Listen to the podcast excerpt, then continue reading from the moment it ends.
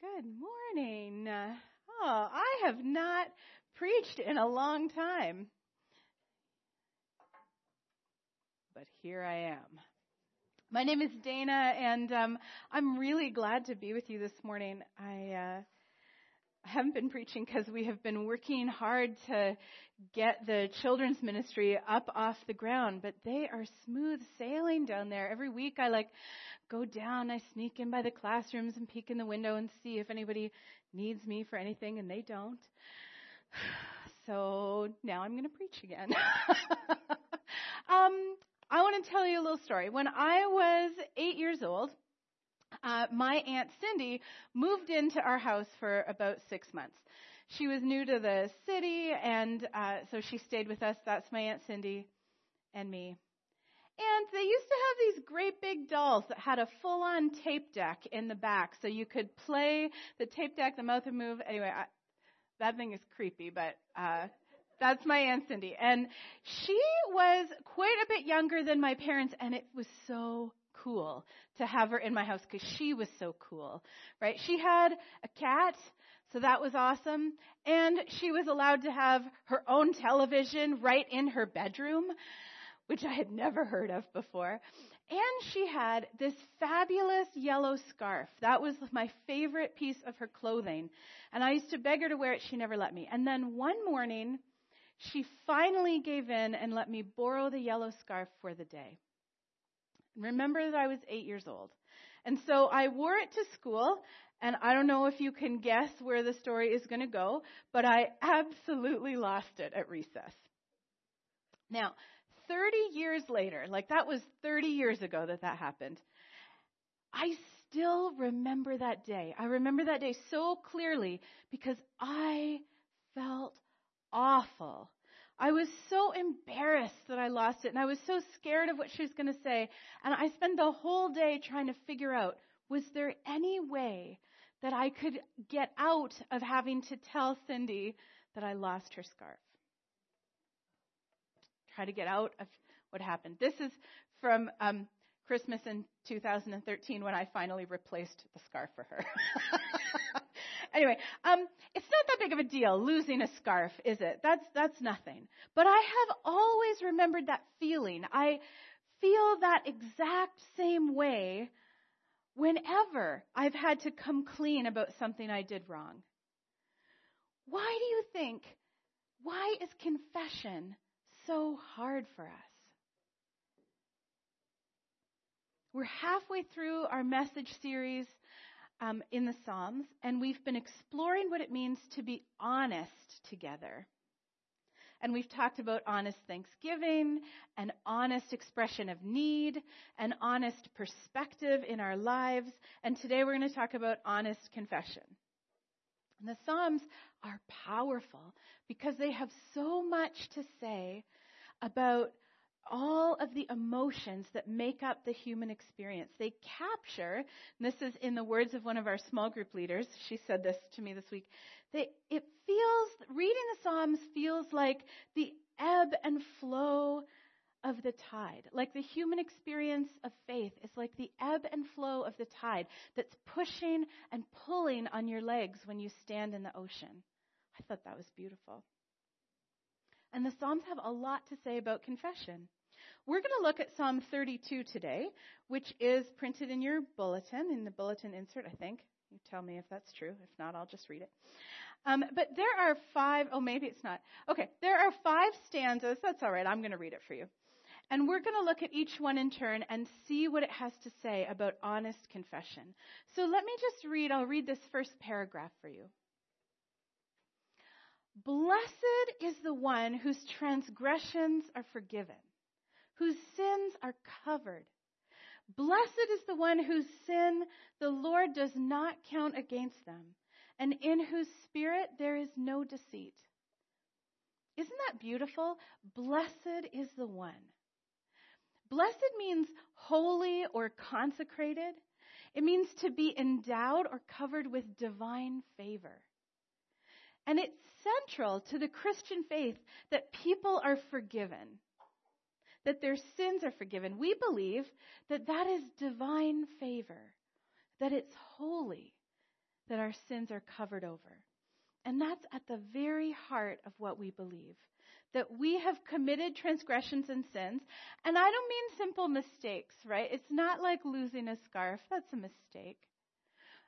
But we've really done some awful things that were our fault and we should be held to account for. Those are real. But the blessing, the celebration, the gift is that God has forgiven them. He's covered them. He doesn't count them against us. That's an incredible reality. We sing about that in worship.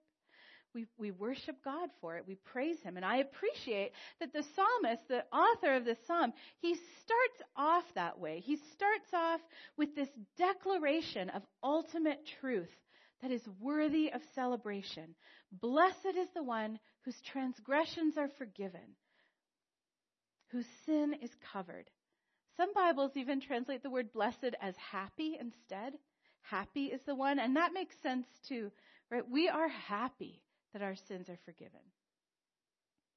So, if our sins are covered, and we know that we are forgiven, if it's such a happy and blessed truth, then why is confession so hard?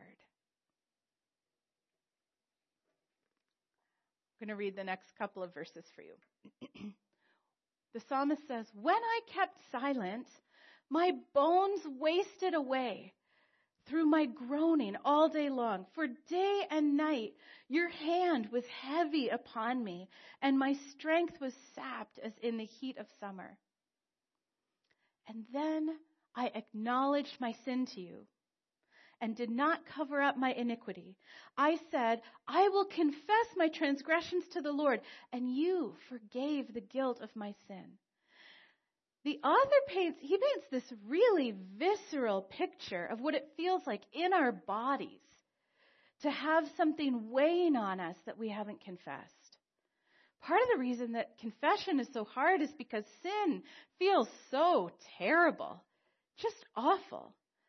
Have you been in that situation where you are fully aware of what you did and then you're just sitting with it?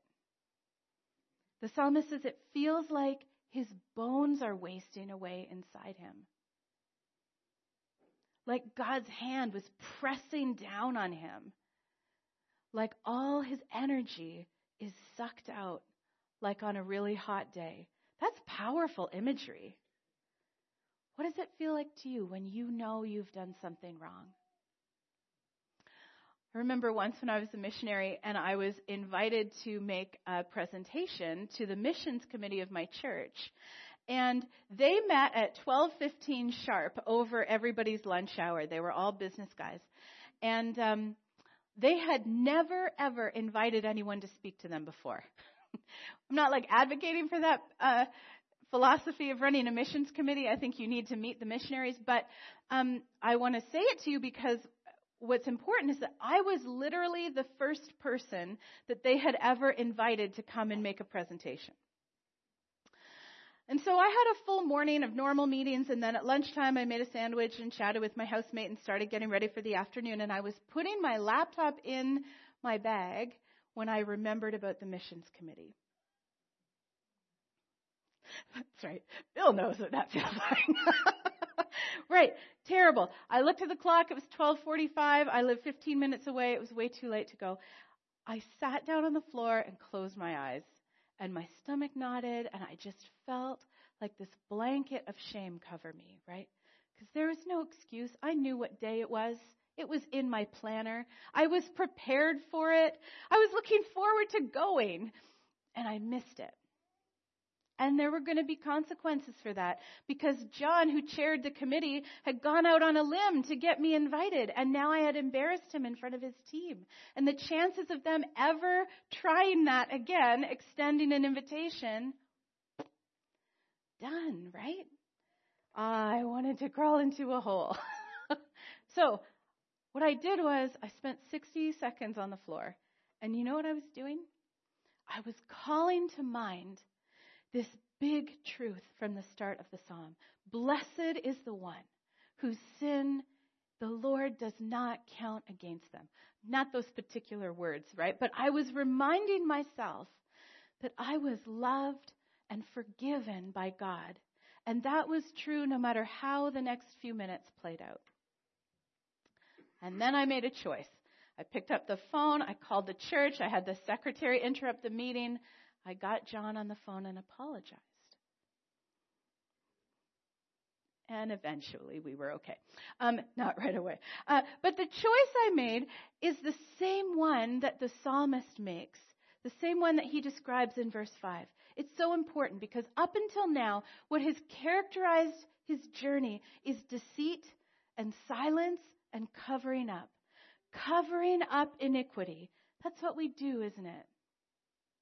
We believe sin makes us unworthy. And we get so embarrassed that we want to do anything we can to get away from that feeling. And so we deny our actions, or we kind of twist the truth to make it a little bit different, or we justify what we did, or we try to just ignore it, and maybe everybody else will ignore it too, just pretend it didn't happen. Until we're able to gather up our courage and make this choice. We choose to speak instead of stay silent. We choose confession instead of the cover up. Because the opposite of silence is to speak or to talk. That's an essential part of confession, right? You have to talk. It's important to do it quietly in your heart, let God know, but it's also important to speak up. Someone needs to hear you. And the great news in the psalm at the end of verse 5 is that you forgave the guilt of my sin. So the thing that was true at the beginning of the psalm, in theory, blessed is the one, it's somebody else, now becomes a lived personal experience. You forgave the guilt of my sin. That's very personal. He owns that now. So I'll read the next few verses. Therefore, let everyone who is godly pray to you, will you may be found. Surely, when the mighty waters rise, they will not reach him. You are my hiding place. You will protect me from trouble and surround me with songs of deliverance. This is an exhortation or like a command to the godly to pray. And in the context of this psalm, I think it's okay for us to assume he specifically means pray prayers of confession. That's a call for us, for you and I. Pray and confess to God while you can. Why would we do that when it feels so terrible, right? We do it because he says that confession lifts you out of harm's way. As the waters are coming up, they won't reach you anymore. God is the hiding place. He's your protection. He surrounds you and delivers you. So many ways that God says He will keep you safe when you confess your sin. And we need to know that because confession feels so vulnerable. Sometimes it can feel like you're actually going to die. It feels so vulnerable. But in the kingdom of God, that is the path to safety. Jesus taught that, right? There are so many examples in the Gospels of Jesus inviting people to tell the truth about themselves, about what they'd done, where they had fallen short, and every time, every single time, that is their path to life. He is so eager to forgive. He's so eager to embrace, to cover sin, to lift us up out of harm's way. And confession is critical to receiving that.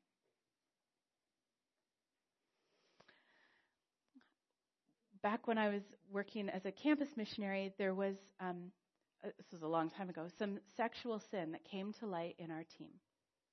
I want to be clear for the sake of everyone's reputations that no one was raped or assaulted. It wasn't that kind of thing. Um, but there were some pornography addictions that were affecting marriages, and that's really serious. And so for 18 months, our team leaders put us into small accountability groups. And my group was four women. This is three of them from last year when I was home. Um, and the four of us, we met every single Friday afternoon for three hours for confession. And we had some material that we used to help us identify patterns of sin, and we'd sit down together and, you know, for example, if it was my turn to start, I would just, I would just tell them. I would confess to them what I had done that week in like excruciating detail. Um, and then I would pray and confess it to God, and they would read scripture about it, and they would pray over me, and they would speak God's forgiveness back to me. And then they would help me make a plan to either make amends or make sure that didn't happen again. It was really powerful. Doesn't sound awful? yeah. Some people are squirming, I know, and some of you are concerned for me that maybe that was some kind of calls. It wasn't. It wasn't. We weren't forced to do it. It wasn't like a requirement of my job or anything like that. We were invited and we chose to do it because we wanted to take the opportunity to confront sin head on as a community. But it did feel awful. It felt awful every single week, and I would want to throw up. Because making a list, like making a list in my journal of the things I was going to confess out loud to my friends around the table was terrifying. And I kind of thought, like when we started, I thought that would get better over time. It would start to be easier. It did not. it just kept on being terrifying every time. I'm telling you about it because, as awful as it felt, that was also the single most significant thing that I have ever done in my spiritual formation. It absolutely changed my understanding of the gospel. Because I think up until then, my basic understanding of the gospel was I used to be really sinful back then. And then I learned that Jesus died for my sins. I confessed my sins to him. He forgave my sins. And now I am much less sinful. Isn't that what we think? that's kind of what you think, isn't it? Okay, well, that's sort of what I thought. I'm supposed to be better now. I'm supposed to be way less sinful now because I'm a Christian. Let me tell you something. It is not like that. It's not like that, not even close. Christians are not less sinful than anybody else. We are not better people. We are so full, myself included, we're so full of lies, of deceit, uh, so full of lust, of greed. We are selfish and vengeful and bitter and petty and lazy, right? If you really take a look inside our hearts, mine included, it's awful. But in this little accountability group, we started to realize something. Sin was losing its power. All those terrible things were losing their power. Now, I, don't misunderstand me. We were not getting less sinful. okay? We weren't. Uh, we did sometimes get a handle on particular patterns or make some steps and overcome something, and that was brilliant. But something else would just roll right in and take its place. We were not less sinful.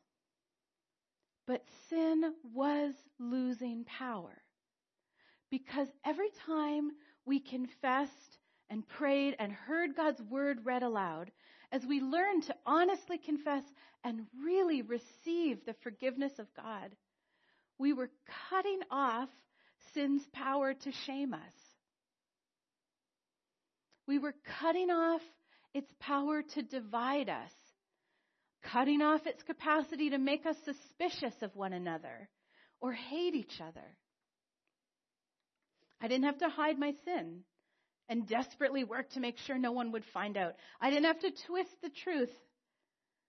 I didn't have to feel ashamed around my friends. You know why? They already knew.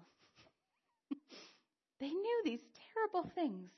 They had already heard my confession in the presence of God and forgiven me. And that's a game changer. You guys, I am telling you that this right here is the power in our faith. Not that sin disappears, but that it has no power over you when you confess and receive forgiveness. The power in our faith is not that sin disappears, but that it has no power over you when you confess and receive forgiveness. Think about what that would mean. If you didn't have to worry about being found out, if you didn't feel ashamed, if you knew there was nothing you could do, nothing you could even say that would separate you from the love of God and the love of your sisters and brothers in Christ. That's what confession and forgiveness does in a massive, eternal way with God. It makes that reality true. And in a concrete, daily way between us.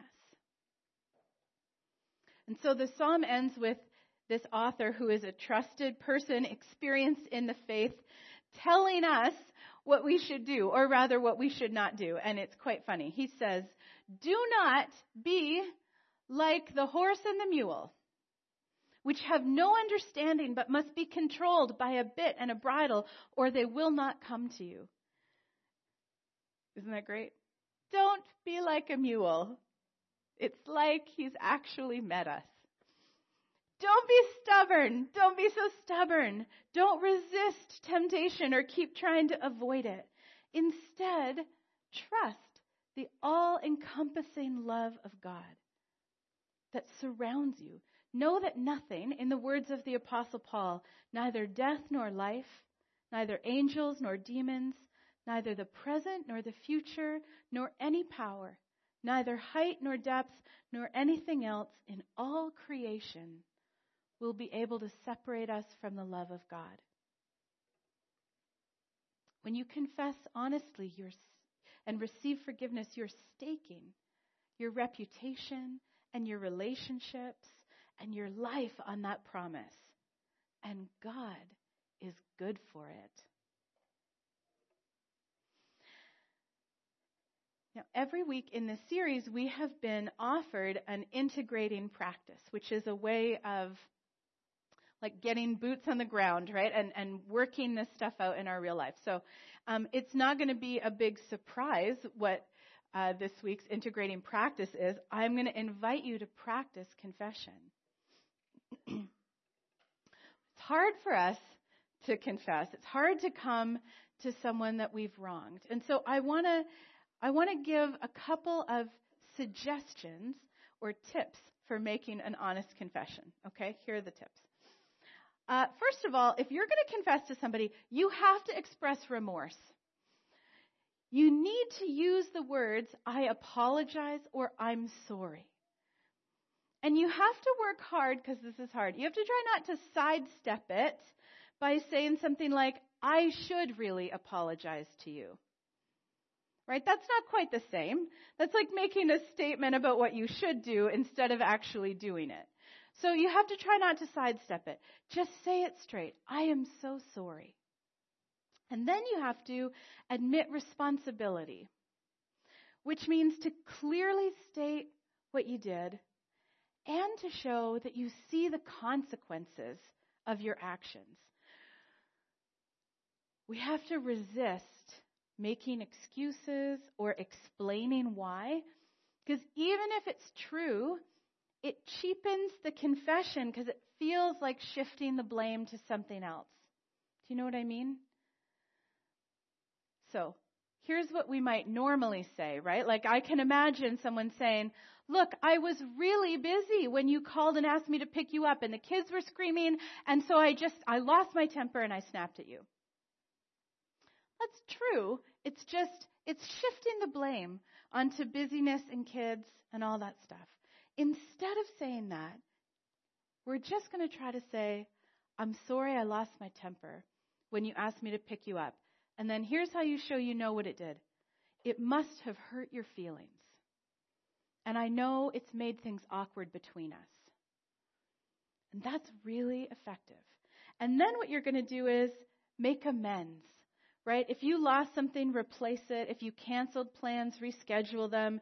If you don't know what you can do to make it right, ask. Is there anything I can do to make this right between us?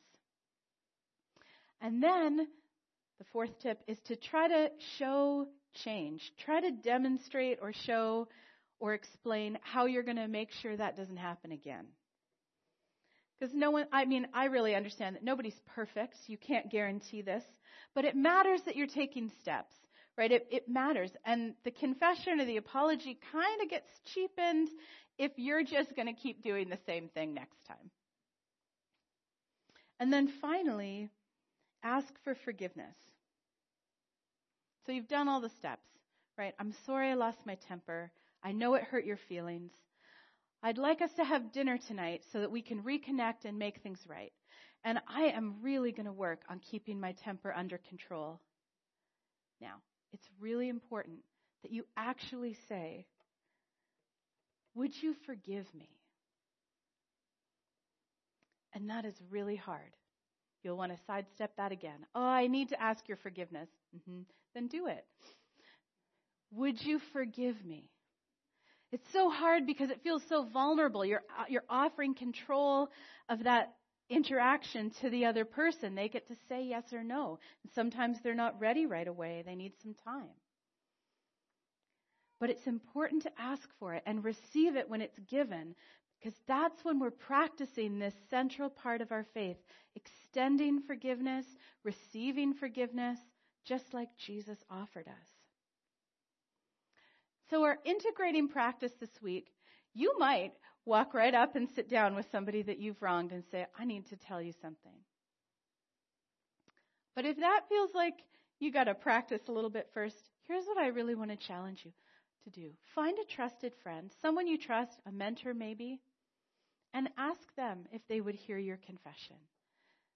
Now, you're not going to do a laundry list of all of the things you've done wrong in your whole life. That takes too long and nobody wants to know. But there might be some things, I mean, the Lord does. Okay. Um, there might be some things that have been really weighing on you for a while. Or there might be some things that have happened recently. You want to clear that up. There might be recurring patterns. So choose some things that you want to talk about and ask someone you trust if they would hear your confession and speak God's forgiveness to you. Confession sounds so simple, but it is very hard for us to do. And yet, when we make a choice, when we decide to get honest and confess, both to God and to the people around us, a whole world of freedom and safety opens up. We're more free to be ourselves. We're more free to accept others. We're more free to be okay with imperfection and mistakes. Uh, John Newton, who is the guy who wrote Amazing Grace, he said, this is, this is very famous.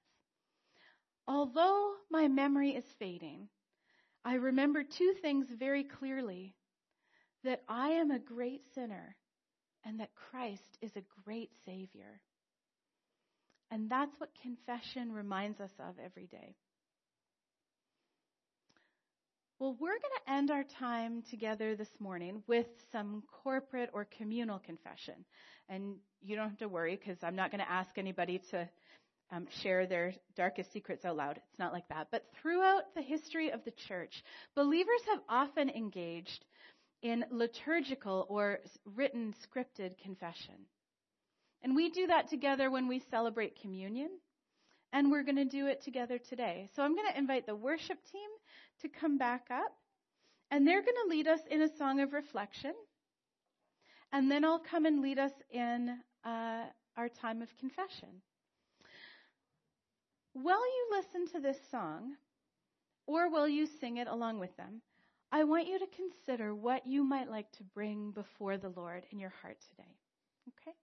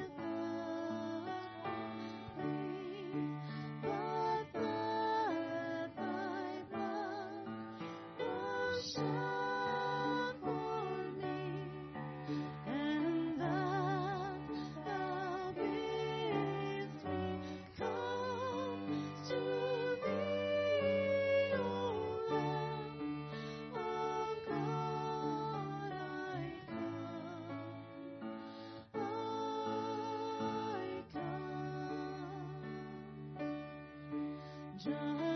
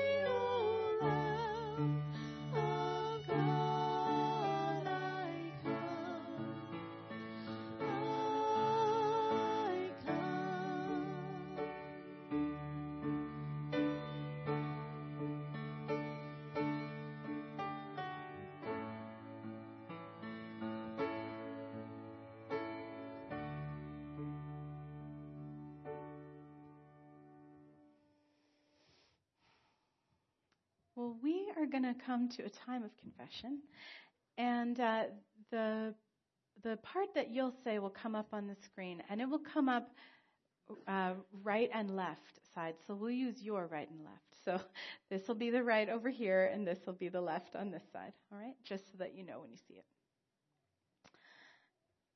Would you like to stand with me, if you can? Friends, when we let envy, greed, resentment, lust, and selfishness eat away at us, we can be destroyed. And so I call you now with me to admit our wrongs before God, knowing that such confession is essential to the health of our souls. The proof of God's amazing love is this that while we were sinners, Christ died for us. Because we have faith in Him, we dare to approach God with confidence. In humility and faith, let us confess our sin to God.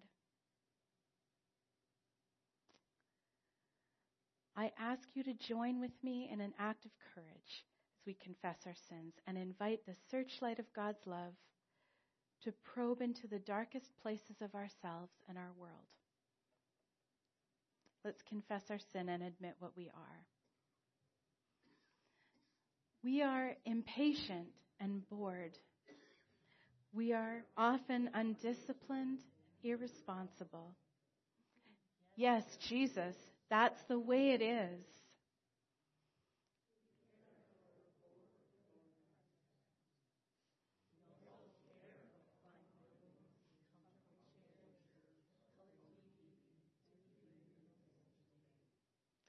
Yes, Jesus, that's the way it is.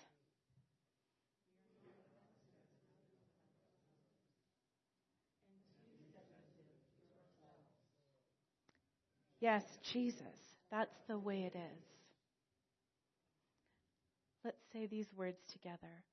Almighty God, to whom all hearts are open, all desires known, and from whom no secrets are hidden, cleanse the thoughts of our hearts by the inspiration of your Holy Spirit, that we may truly love you and worthily praise your holy name through Jesus Christ our Savior.